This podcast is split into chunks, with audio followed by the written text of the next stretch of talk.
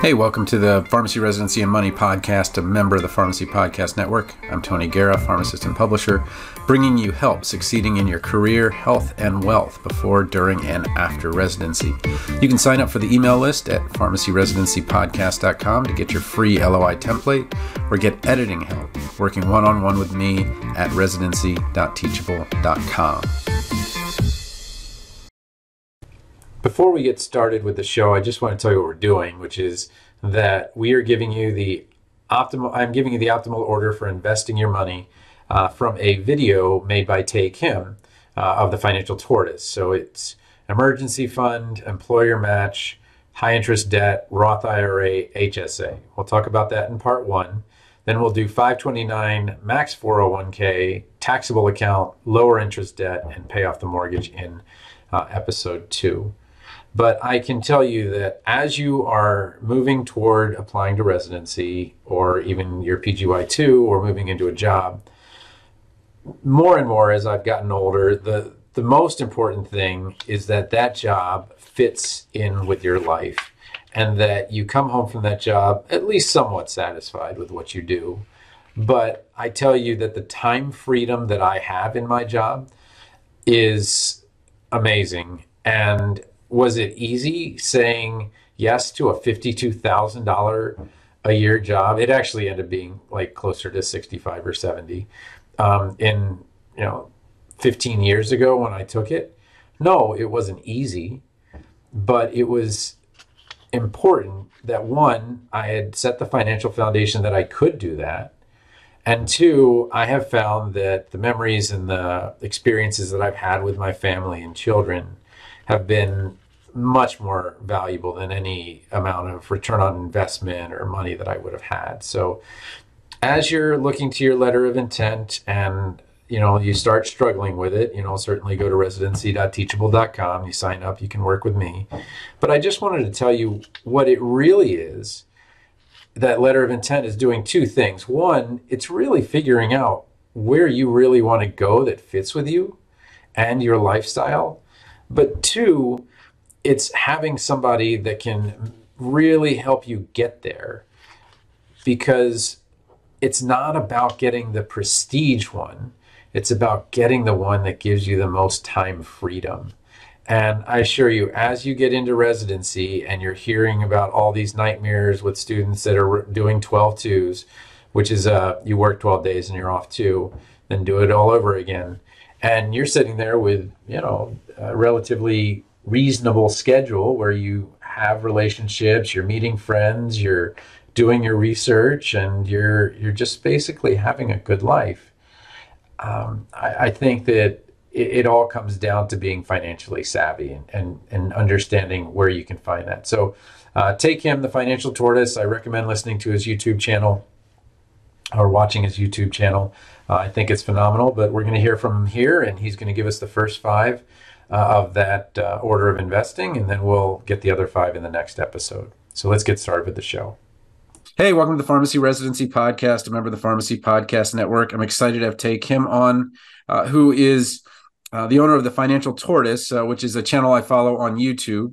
Many of you follow me on Tony PharmD, and I know that I have pharmacology, I know that I have residency stuff there, but what we're going to talk about here is one of his videos, his most popular videos, which is kind of an order of operations or order in which to put your money. I think that asset allocation or where you're supposed to put your money is sometimes needlessly complex, and I think when we have this conversation, it's going to hopefully make a lot more sense.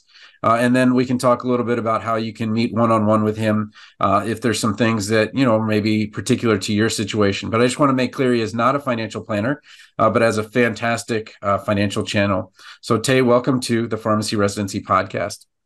Awesome. Thanks for having me, Tony.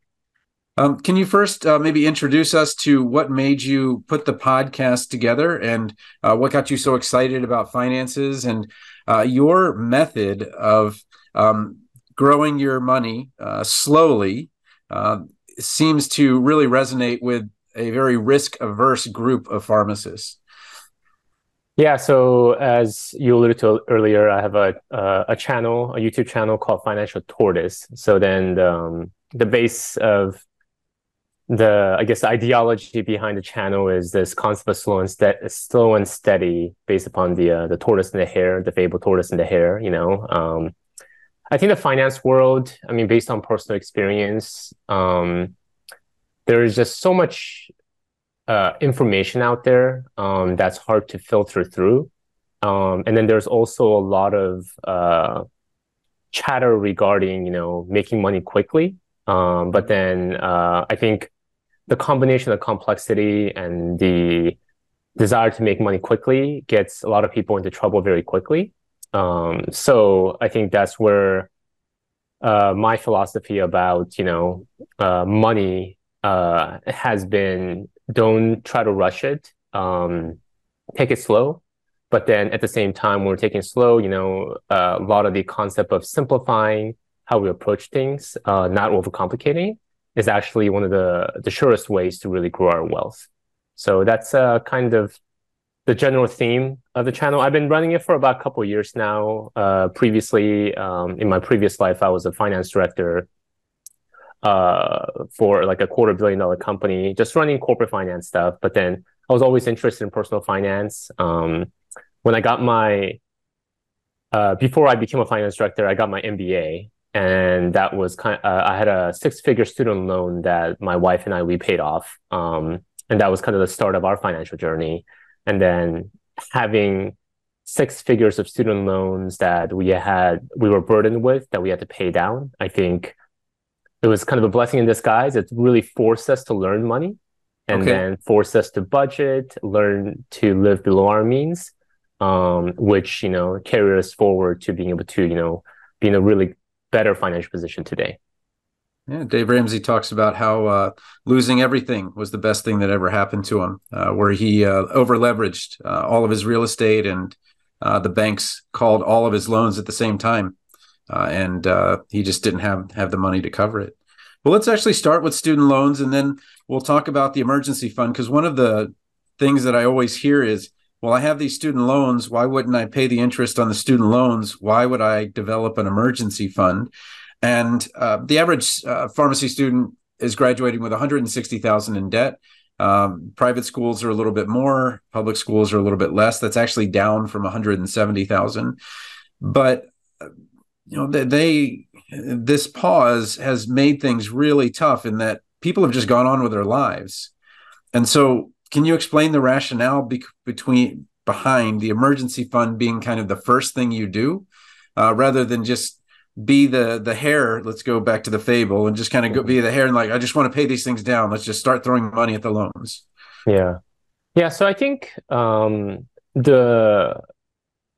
know, money is more of an emotional game rather than a mathematical game. So I think that's where, you know, we always. Very intelligent people. I mean, a lot of the pharmacists that's on your podcast are very smart people. That's why they got into pharmacy school, and very analytical. So I think a lot of times we approach, you know, life's problems, and money being one of them, in a very analytical perspective, like looking at, okay, if I, you know, use this methodology to pay down my student loan by this much, and then I increase it by 2.4% by year, then I would have it paid off by, you know, within 2.6 years. So I think we approach it that way, but we as humans, we don't behave in a very logical way.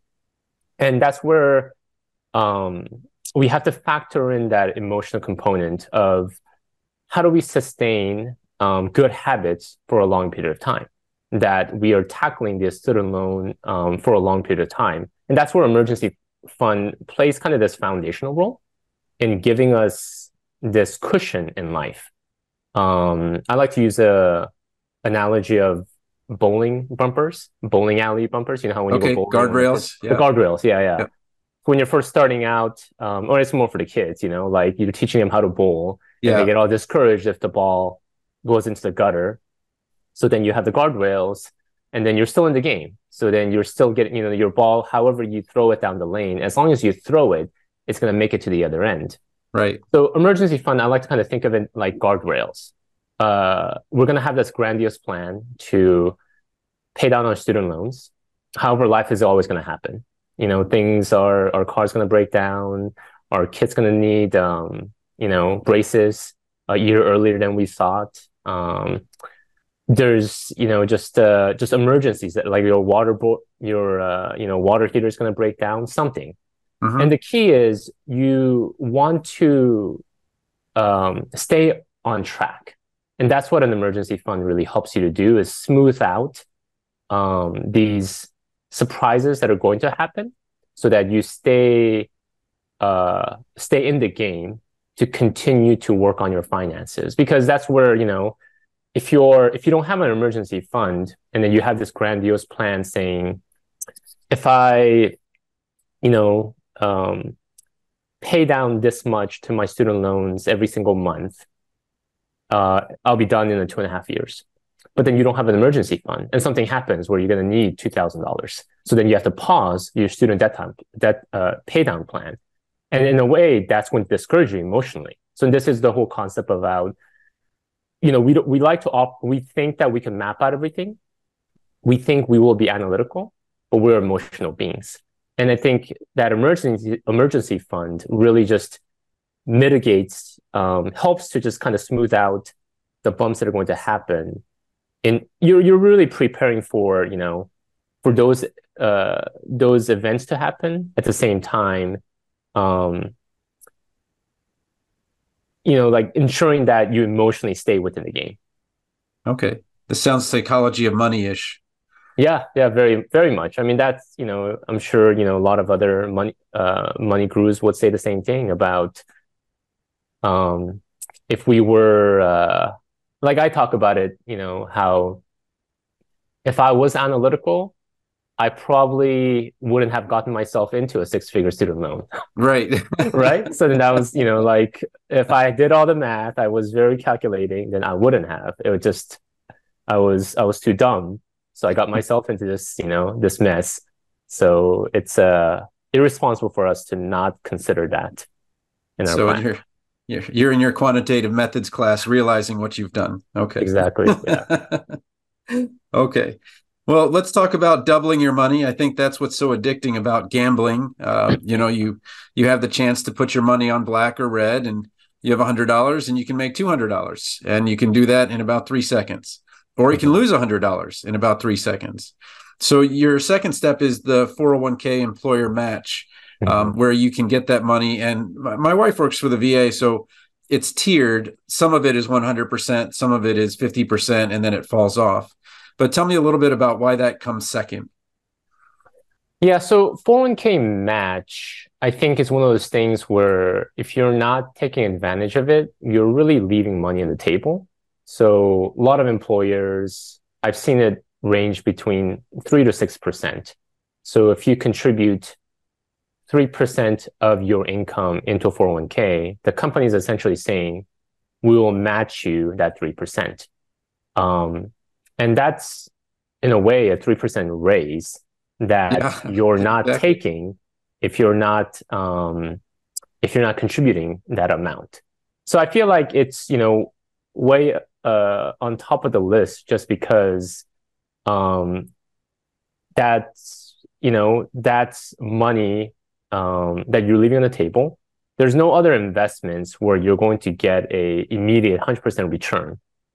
You put that 3%, you're getting a 3%. So it's just, it's just no-brainer in my perspective. Yeah. There's the S&P 500 and there's 500 companies.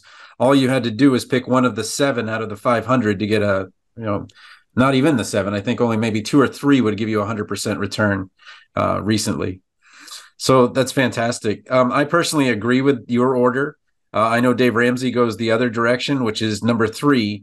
Dave Ramsey says to pay your high interest debt first, but I still say if you're going to get 100% match, that would be the habit to come into. Mm-hmm. But let's go into that high interest debt. I feel like they made a big deal of the credit cards going over $1 trillion.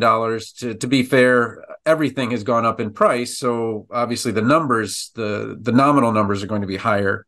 Can you give us a little bit of finance in terms of explaining what real numbers are versus, I don't know if I'm saying it right, the number with interest the number, if you don't account for interest, the nominal rate versus the interest rate. So just saying that when we talk about the amount of debt, that it's not exactly, it's actually, I'm not saying it right. I'll come back to it. But let's talk a little bit about high interest debt and how we have gone over $1 trillion as a country. But, after the 100% match, where can you get over 20% in terms of a return on investment? And it sounds like that's what credit card debts are at now, a little bit over 20%.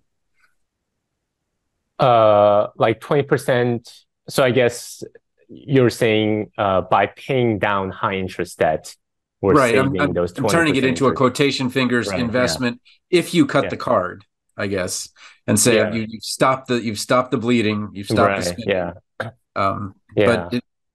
But just talk a little bit about not only high interest debt, but how do you pay it down? How did you become? How did you become more? Because you had to have done this with your wife. You had to have partnered on something like this. Yeah, definitely. So my wife and I, kind of going back to our student loan, our history. So when we got married, my wife had just graduated from nursing school. And then I just graduated from business school. So it was combined $105,000 of student debt. Okay. And then we went to a Dave Ramsey conference. So this is when I was introduced to the whole Dave Ramsey Financial Peace University, and he's completely anti-debt. And he introduces this concept called the debt snowball method, where you're listing out your debt. Regardless of the interest rate, you're listing it out based on size. So your smallest debt goes on the top as the first one that you want to tackle, and then you put your biggest one at the bottom. And that's exactly the method that my wife and I used. We didn't refinance. We just went straight into listing out all of our debt from smallest to largest. I think the small ones we had were like maybe a couple thousand, to the larger ones we had, there was about 10 or so total. And then the larger ones we had were like in the 20,000s. And the big advantage of this method is really kind of going back to the whole idea of the recognizing the emotional aspect of how we behave. So once again, if we were to take the most financially, mathematically optimal approach, we would have done it by the interest rate, because we're trying to minimize the total amount of interest we took. The debt avalanche, I think it's called. I think so, yeah. That avalanche versus that snowball. You're right. You rank it based upon interest rate. So it's mathematically the most optimal, because you're paying the least amount of interest. But the key is with that snowball is the momentum. It's that extra kind of push to. Dave uses this term called getting gazelle intense. Oh yeah, gazelle intense. Gazelle intense. You're making this huge transformation and change in your life. So the key is, how do you sustain this for a long period of time in order to make a dent in a 6-figure student loan? Sure. And for us, that momentum of paying off that $2,000 student debt first, crossing it off, gave us that sense of accomplishment that motivated us to tackle the next one. That was $4,000. And once we pay that off, you just kind of start to see the progress. And then, it's not equally weighted, but, you get like 5 of the smaller ones done, and you're like, oh, wow, I'm like 50% there. Yeah. In actuality, it was like the 5 smallest ones. But still, that motivated us to keep on going. It gave us that win versus, I think, if we start out with like the $20,000 one, you just don't see that progress. So you feel like you're chipping away. Yeah. And then that's when like life happens. So you're like, oh, this is just, like I'm not making progress. And then things happen. You just don't put enough emphasis on it. Your spending starts to, kind of fill in the little gaps, the extra money that you have versus when you have the momentum, any kind of raise that you have, you're applying towards the debt. And you're constantly looking for ways to, how do I optimize my expenses? in order that I can apply more towards the debt, because I want to keep that momentum going. Right. Yeah. Mm-hmm. So it's like that. I'm not sure if you've ever heard of like Jerry Seinfeld. He gave that recommendation regarding to like new comedians. Like he said, hey, like, you know, how do I get good at writing jokes? And he had this thing about like his calendar with the calendar X's? Thing, X's. He's like, yeah. You keep you do a joke every day and you put an X, and then you put an X on every day, and then you want to keep the streak going. So I think it was the exact same kind of that psychological method. It's like, yep. I want to keep that streak going. So that's the method that we used. Okay. Awesome. Yeah. And then you go into the Roth IRA, which would be mm-hmm. besides the employer match. Now we're really kind of getting into investing. Yep. Can you first just briefly explain the Roth versus the traditional, and then what made you put this as number 4 just before the triple tax advantage HSA? Yeah. So Roth is a after-tax retirement account. So with a traditional 401k, you get a tax benefit upfront. So you don't pay taxes today, mm-hmm. but you get to put that money into a tax-deferred account and it grows. Roth, it works the reverse. You pay taxes today, but your money grows tax-free. And when you mm-hmm. take it out later, you never have to pay taxes again on it. So I feel like the reason I put the Roth here, and I feel like why Roth is important, is it kind of diversifies your overall tax strategy. Because, you know, later on, you want to tap into your 401k, but those are going to be taxed. But then it's great to also have a Roth IRA, which you already pay taxes on. So it gives you that flexibility if you want to control how much income you want to recognize in later years, that you have that Roth money available that you can pull out. And Roth also has another advantage where the contributions that you put in can be taken out before you hit 59.5 without any penalty. Okay. So that's another huge advantage of, you know, and it's the total amount that you can put in is capped at, I think it's like $7,000 now. So sooner you put in